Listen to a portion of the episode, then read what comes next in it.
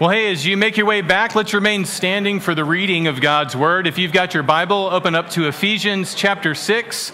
If you don't have a Bible, grab one of these blue hardback Bibles all throughout the room. Uh, you can turn to page 1163 or something like that.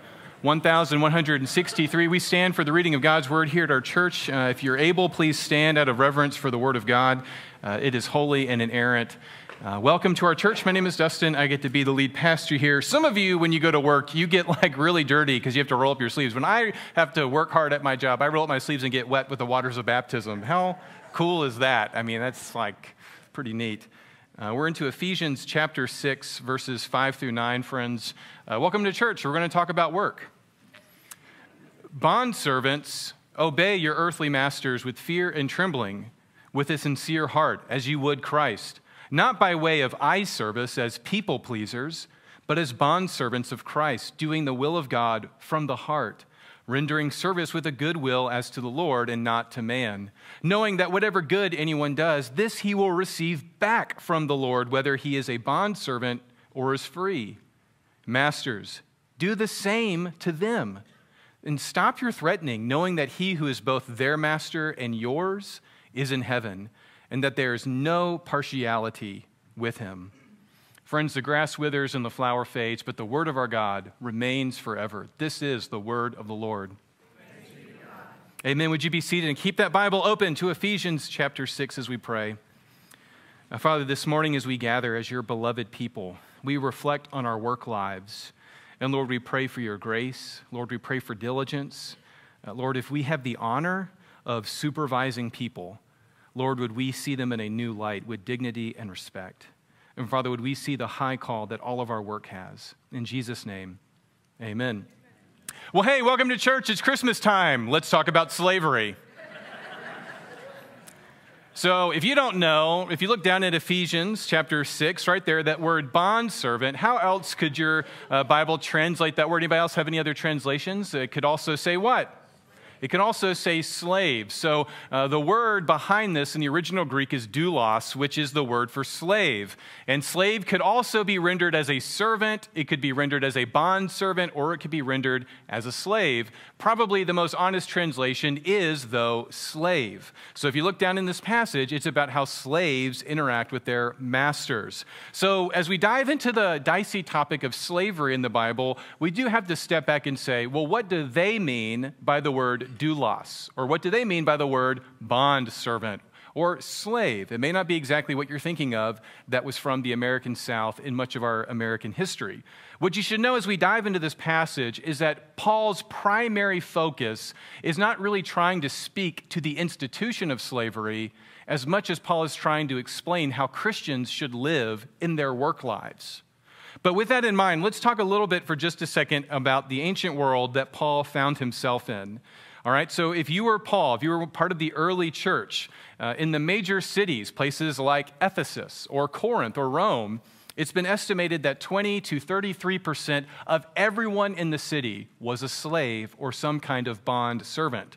So, one way to look at it is if Paul is proclaiming the gospel that Jesus is the Savior of all people, all who can call upon the name of the Lord, they will be saved, Paul can't ignore one third of all of humanity.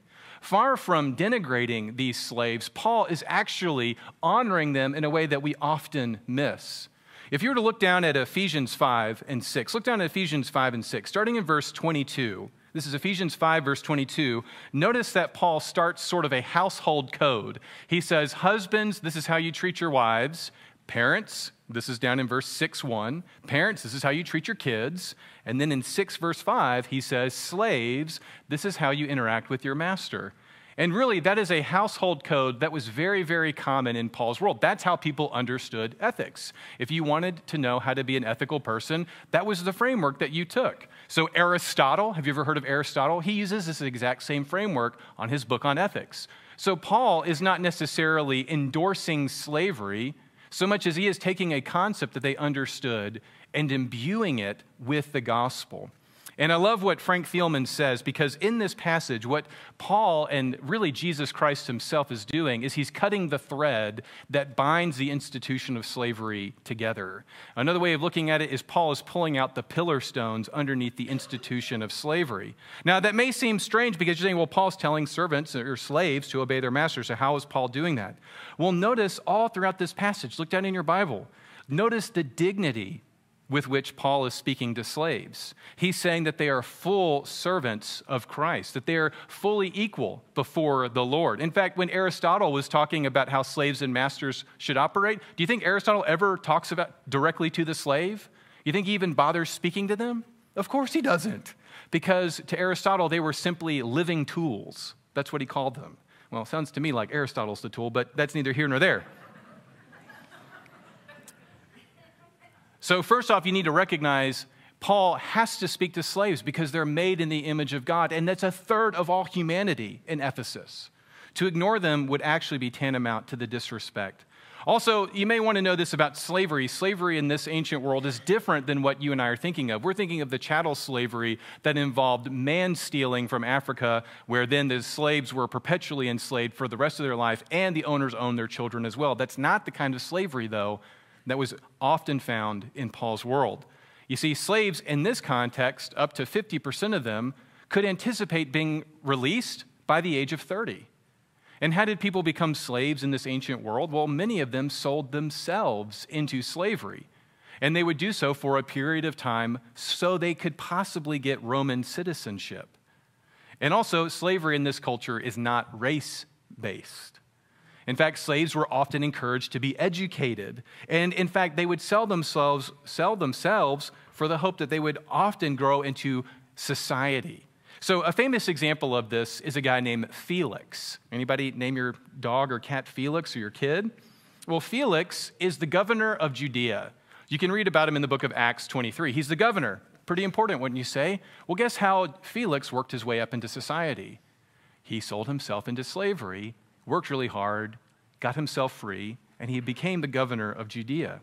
Now, I'm not saying that slavery was okay. Slavery was awful, it was dehumanizing.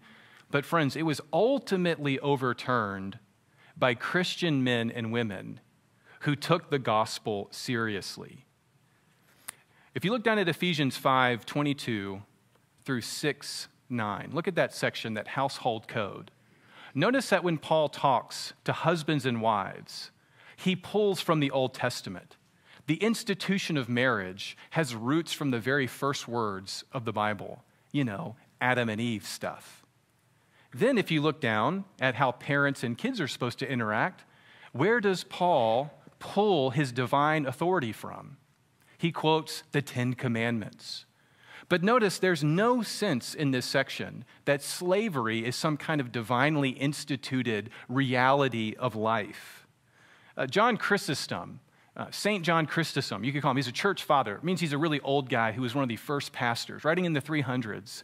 He preached on this passage to, guess what? People who were slaves primarily. And he said this If someone should ask, where does slavery come from and why it has found entrance into human life, and many I know are both to glad, are glad to ask such questions, and they desire to be informed of them. I will tell you. This is Chrysostom, St. Chrysostom telling us in the 300s. He's preaching this sermon. Slavery is the fruit of covetousness, of degradation, of savagery. Since Noah, we know, had no servant, nor Abel, nor Seth, no, nor they who came after them. Slavery is the fruit of sin. I could keep going in the early church fathers. Gregory of Nyssa, uh, the Greek father, writing in the 300s, says slavery is sinful. It has no divine institute. So, why does the Old Testament have laws regulating it? For the same reason Moses gave laws regulating divorce. But such is not the will of God. So, let me ask you this what would it say of Paul if Paul's writing to the church, where potentially more than a third of them were slaves, but Paul never addressed them directly? Never treated them with the dignity that they could themselves work to the glory of God. Nothing in Ephesians says this is a divinely instituted reality. In fact, if anything, slavery was overturned by the work of Christians. Uh, who, over, who helped overturn slavery in the British Empire? Anybody know? William Wilberforce, the great evangelical Christian. So, what is Paul's point? If he's not necessarily endorsing slavery as is, what I'm suggesting to you is he's addressing with dignity slaves for the first time. And Paul's also putting the seeds in the ground that are going to ultimately one day make slavery crumble. What is Paul's point? Paul's dignifying all people, and he's showing you and I how the gospel impacts our work life. It's about this is our work life. Anybody here ever have to feel like your boss makes you do things you don't want to do? Anybody ever go on Monday morning with drudgery, thinking your job is unimportant, undignified? Uh, supervisors ever get frustrated with your employees? You see, if you were to look at Ephesians, what Paul is doing, really, in chapters 4, 5, and 6, what Paul is doing is he's showing how does the gospel work itself out in everyday life. In Ephesians 4, the first half, he talks about how the gospel works itself out in relation to other Christians in the church. Then he goes on and he talks about how Christianity shapes how we think about ourselves. In Ephesians 5, he says, How do we live the Christian life in relation to the dark world that we live in? How do we engage a culture that doesn't share our values? Then going on to Ephesians 5 again, he says, How does it shape your marriage? Then he says, How does the gospel shape the way you parent? And now he's going to say, How does the gospel shape your nine to five job? How does it shape the way that you see your employer, your employees? It is nitty gritty and it is practical. So uh, if you're still employed, if you still get a paycheck, raise your hand, just at a, at a fun fact. Okay. Or if you're a kid in the room and you go to church or you go to school, we don't pay you to go to church. Maybe we should, and probably help attendance, but you know what I mean. if you're a kid in the room, you go to school. Okay. So, how are we supposed to engage work? What I'm suggesting to you is that by the end of the year, you're going to see how Paul is upending slavery for the long haul, but more directly, he's trying to speak to how does the gospel address work. All right? That's my contention this morning. So look down at uh, Ephesians 6, verse 5. He says, Slaves, uh, originally doulos. You can learn a Greek word today, doulos. There you go. I won't charge you for that. Doulos, Greek word for slave, bondservant.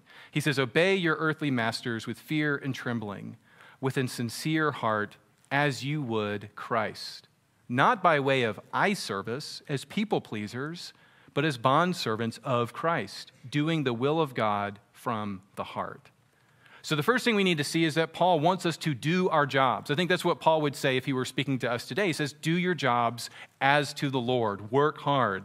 The first phrase he uses, though, right there is fear and trembling. You see that in verse 5? Fear and trembling. Is Paul uh, suggesting that it's okay for masters to beat their slaves? No, actually, in this very passage, he says, Don't even threaten to do that to your slaves. He says, Stop your threatening. So, what does fear and trembling mean? Is that, oh, fear and trembling? Is that what he really means? No. Uh, if you don't know this, Jewish people love hyperbole. Do you know what hyperbole is? Hyperbole is when you way overstate your case. You know, like when Jesus says, if your eyeball causes you to sin, what do you do? Pop it out of your face. That's called hyperbole. Nobody laughed at the popping of the eyeball sound, y'all? It's like my best sound effect ever. Jewish rabbis, Jewish teachers, they use hyperbole, right? If your hand causes you to sin, cut it off. Okay, that's hyperbole, y'all. That's hyperbole. You're supposed to take sin seriously, but that's hyperbole, right?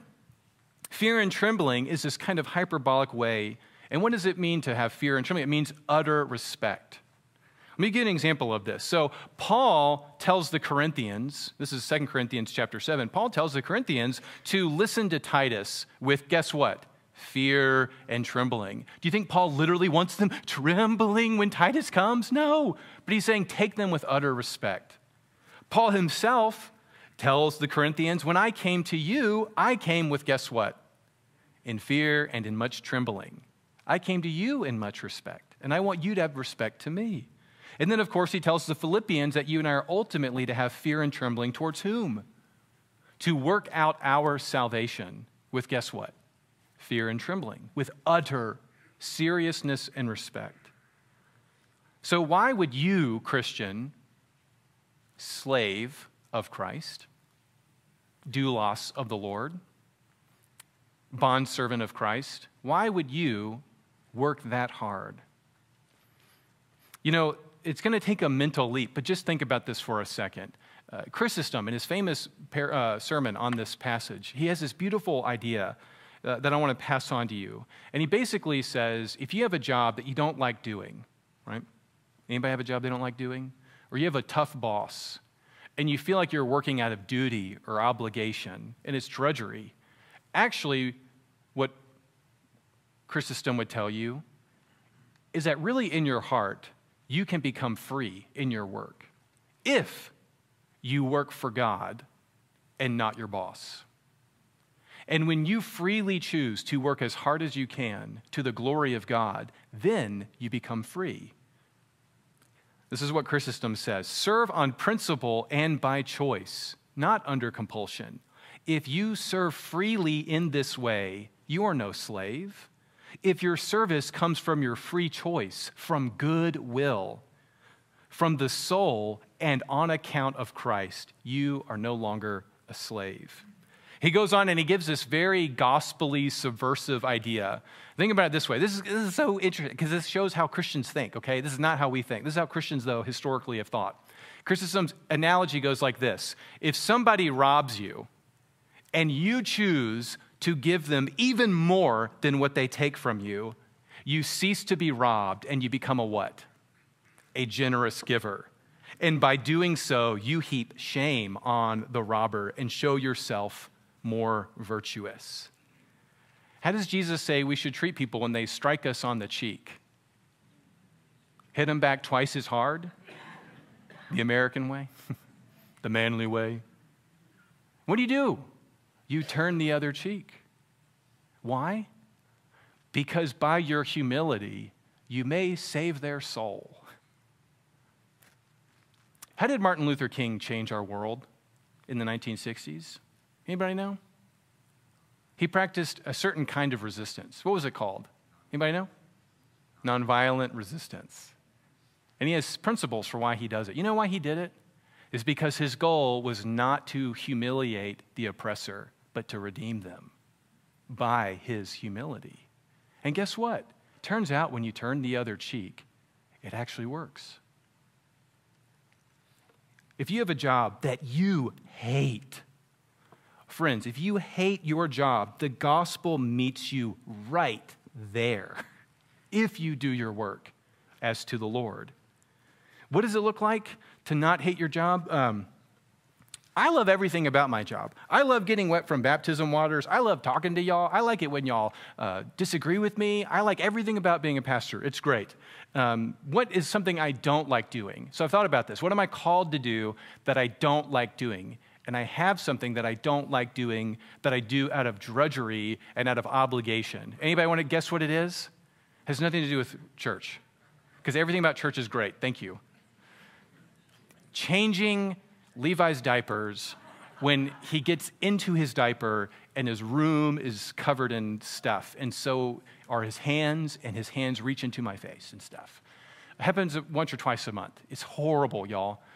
But once I start to believe that my work is the place where Jesus Christ Himself, by His Spirit, meets me, I have an internal choice to make to do it out of drudgery as to man, or to make it an offering of service to the living God. And guess what? When I remember that God is always watching me, and that by my good work I can please the heart of my Father, I'm just a little bit more gentle as I wrestle him and wipe him clean. Do you hate your job? Are there parts of your job that you utterly hate? Guess what? Every hard part of your job is an opportunity to serve the living God and say, Lord, I hate this, but I'm doing it for you. And guess what? Your heart may actually change. Notice how Paul wants people to work. Look at verse 5 with a sincere heart meaning your heart is really in it, as if you were serving Christ Jesus himself. Not by way of what? Eye service. What does eye service mean? Does this mean that Paul hates ophthalmologists? Did I say that word right? Is there an ophthalmologist in the room? An obst- obstetrician, orthopedic ophthalmologist, obstetrician. I think it's ophthalmologist. Is that the word for an eye doctor? All right. We got some running around somewhere. I love my ophthalmologist people, they give me great glasses. What does it mean to not work for eye service? Well, uh, we don't really exactly know why. Paul likes to make up words. Did you know that Paul, some, Paul makes up phrases all the time? He's very creative. Uh, he's like Shakespeare in that way. You know, nobody had ever said the word eyeball until Shakespeare said it, or bedroom. Shakespeare's just this creative mind, just making up stuff. Paul's kind of the same way. He says eye service. And you're like, what does that mean? No one had ever said that before, from what we know. And what it means is it means is don't just work hard when the boss is watching you. Anybody here have coworkers? You ever notice when the boss is around, everyone's sitting up a little straighter? Everybody's, ooh, everybody look busy, right? Paul says, don't act like that. Always work hard. You know why? Because who's watching you? The Lord is watching you, and your work is an opportunity to glorify Him. Far from separating the sacred from the secular, right? Sometimes we have this idea that there's like sacred work that matters, like being a pastor or like, I don't know, being a missionary. That's what matters. And then my drudgery job, it doesn't matter at all. Friends, that is far from the truth. Everything matters. Your labor in the Lord is not in vain. You know why? Because all work is in service to somebody. What's the greatest commandment? Somebody, quick, what's the greatest commandment? Love God and what else? Love your neighbor as yourself. That's as basic as Christianity gets. The number one person that you often love the most at work is whom? Your clients your students, your employees. The way that you love your neighbor is often through the thing through which you spend most of your life thinking about. Anybody here spend more time thinking about work than any other topic in your life? You've got to let the gospel meet you there. When you work hard at your job for the Lord, you are loving your neighbor because when you work harder, you are showing that that person matters. Guess what? Even if you never meet them, even if you never meet them, you're not doing it for their eye service. You're doing it because God sees it. Don't be a people pleaser. Barf, right? Don't just work hard when people are watching you.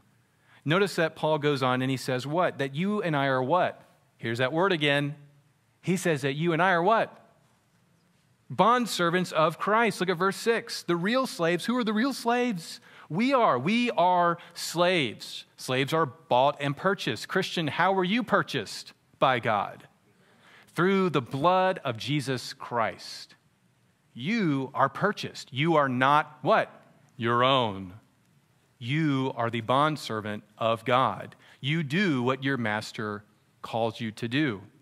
Slaves of Christ, obey your Father with fear and trembling. Serve him at your work with a sincere heart, as if you were serving Christ, not just because your boss is watching you, but because you are a slave of Christ, doing his will from your heart, rendering service with a good will as to the Lord and not to man. Don't just work hard because you think your boss is going to promote you. You ever heard the parable of the three stonemasons? This is my favorite parable from the book of Second Opinions. It's Second Opinions 3:16. Some of you are like, I've never heard of that book of the Bible. Second Opinions, uh, there's an ancient story of the parable of the three stones. I love it, right? You've probably heard it before, but uh, guys going into this, you know, beautiful medieval European city, you know, I don't know, Geneva or something, right? And this guy's visiting town and he sees these stonemasons, you know, chipping away at the stones, building, you know, the foundation of a cathedral. And the visitor comes up to the stonemasons, and you've heard this story before. He goes up to the three guys and he says, What are y'all doing? And the first stonemason says, What? I'm chipping stones for the foundation. The visitor says, Okay. He goes to the second guy and says, Well, what are you doing? And the guy says, What? I am earning a wage for my wife and kids. He says, Okay. And then he goes to the third stonemason. He says, Well, what are you doing? And the stonemason says, What? I'm building a cathedral for the living God. When you go to work tomorrow morning, are you chipping stones, changing diapers, dealing with your employees or your clients? Or are you a little bit more virtuous? You know, I'm, I'm going to hard work because I love my wife and kids. I'm going to hard work because I love my family. I'm going to work so I can buy Christmas presents for the grandkids. Great. Still not quite there. Christian, each one of us is called to be a living stone in the temple. All of our life is building the cathedral for the living God. How do you most love your neighbor? Well, it may be the thing that you spend most of your life thinking about through your work. And even if you never meet your clients, guess what? God sees everything. Everything. Paul says that you and I are slaves, bond servants, the doulos. How? Because Christ has purchased us. We are members of his household. And don't let that bother you, right? Paul says he himself is a slave to God. He says that in Romans 1. Also, the Old Testament tells us that Moses was, guess what? A slave of God. And what's really beautiful, uh, you know, this goes back to there's, you know, American chattel slavery that involved man stealing, which is a sin according to 1 Timothy. It was race based. There's all, I'm not saying anything about the American uh, Southern Slavery Institute for just a second. But just go back to the Old Testament for a second and its laws on slavery. If you go to read the Old Testament, it says, what does the Old Testament say about slavery? Well, guess what it says? In the seventh year of a slave, if you've been a slave for six years, year seven, guess what? You're set free. And supposed, the master is supposed to provide for the slave that they would have a good life. So it was a temporary thing in the Old Testament. Jewish slaves could, no, could not be enslaved for more than six years. But what's interesting when you read Exodus 21, and this kind of colors our understanding of ancient world slavery, is actually during the seventh year, some slaves, according to Exodus 21, some slaves would want to do what? Stay a slave forever. And Exodus has to speak to that. Well, what if my slave loves me? And what if I honor him? And what if his family is blessed by working for me? And what if he's too poor? He'll never really do better than what I can provide for him. What do you do when a slave wants to be a slave forever? And guess what you do? Anybody know? In Exodus 21 5, it says, If a slave chooses to be a slave forever, you shall take him out public in front of the city and put his ear on a little thing, and you shall pierce his ear so his ears would be pierced permanently with the scars of slavery. And then he could be a slave forever. Christian, guess who else the Bible calls a slave? A doulos. Guess who else has the marks of slavery? But not on his ears, but on his hands and feet and side. Philippians 2 says this Christian, let each of you look not only to your own interest, but to the interest of others. Have this mindset among yourselves, which is yours in Christ Jesus, who, though he was in the form of God, did not count equality with God something to be grasped, but emptied himself by taking the form of a, guess what? Slave being born in the likeness of men, and being found in human form, he humbled himself by becoming obedient to the point of death, even death on a cross.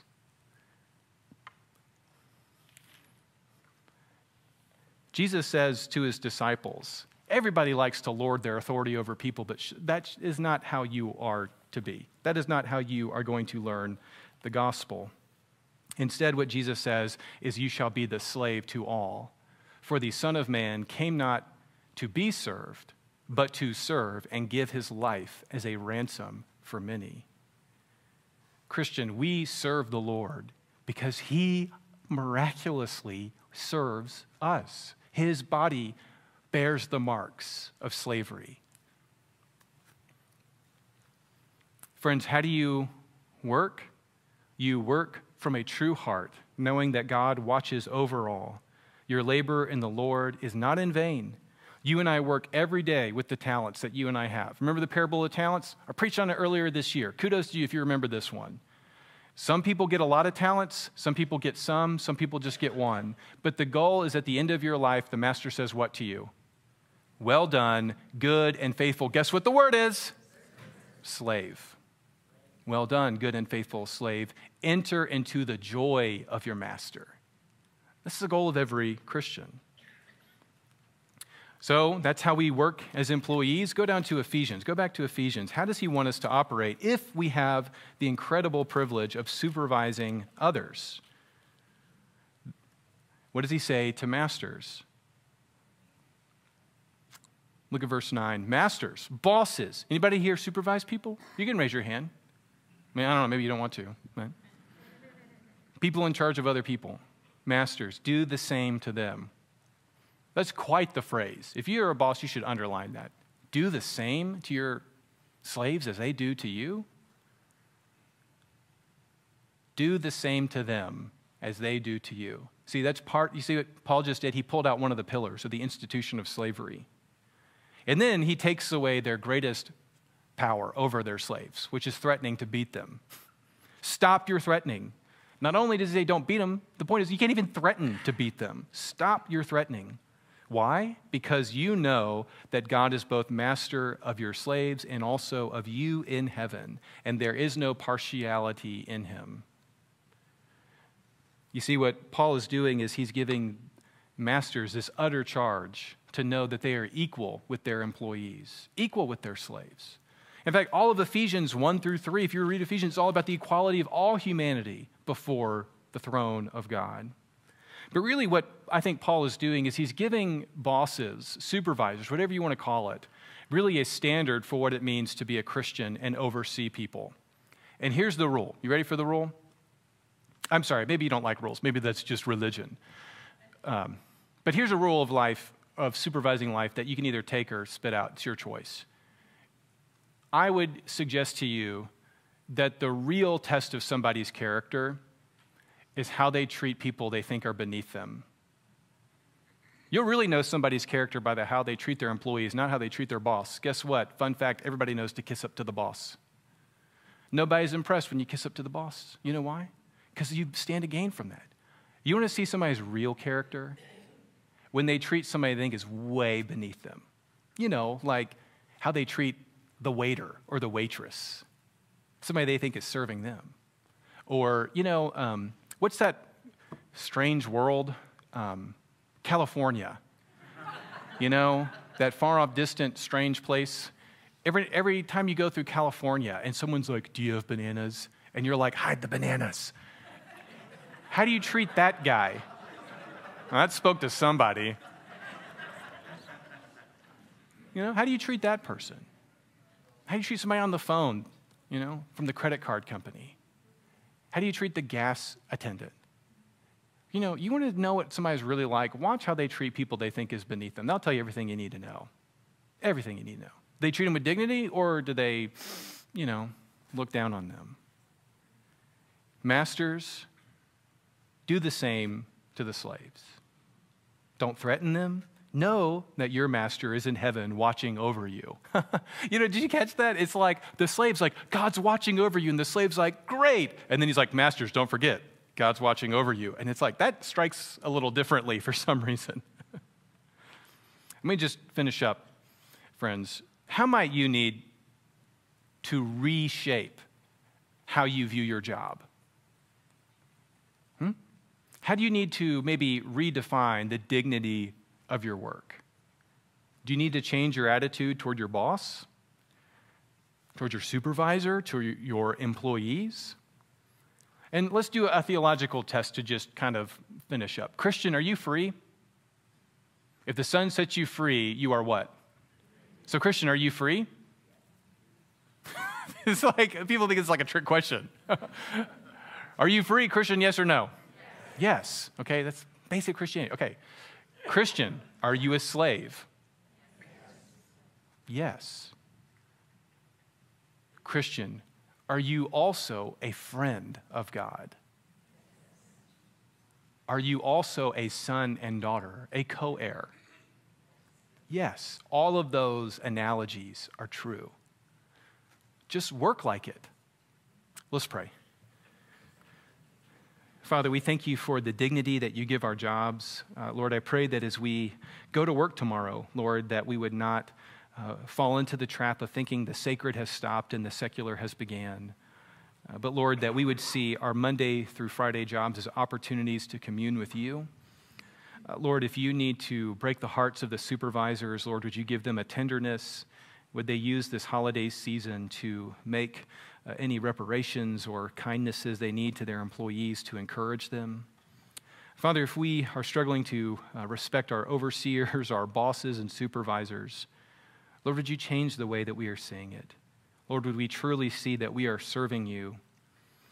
Lord, we pray that we would love our coworkers well, that we would change the way that we are seeing them, and Lord, that we would be representatives of you. And Lord, most of all, we thank you that your Son, Jesus, our Savior, humbled himself so low that he took the scars of the cross for us. And Lord, we praise you that now he is alive, that he is seated at your right hand, and that he is making all things new. Lord, would we work like that?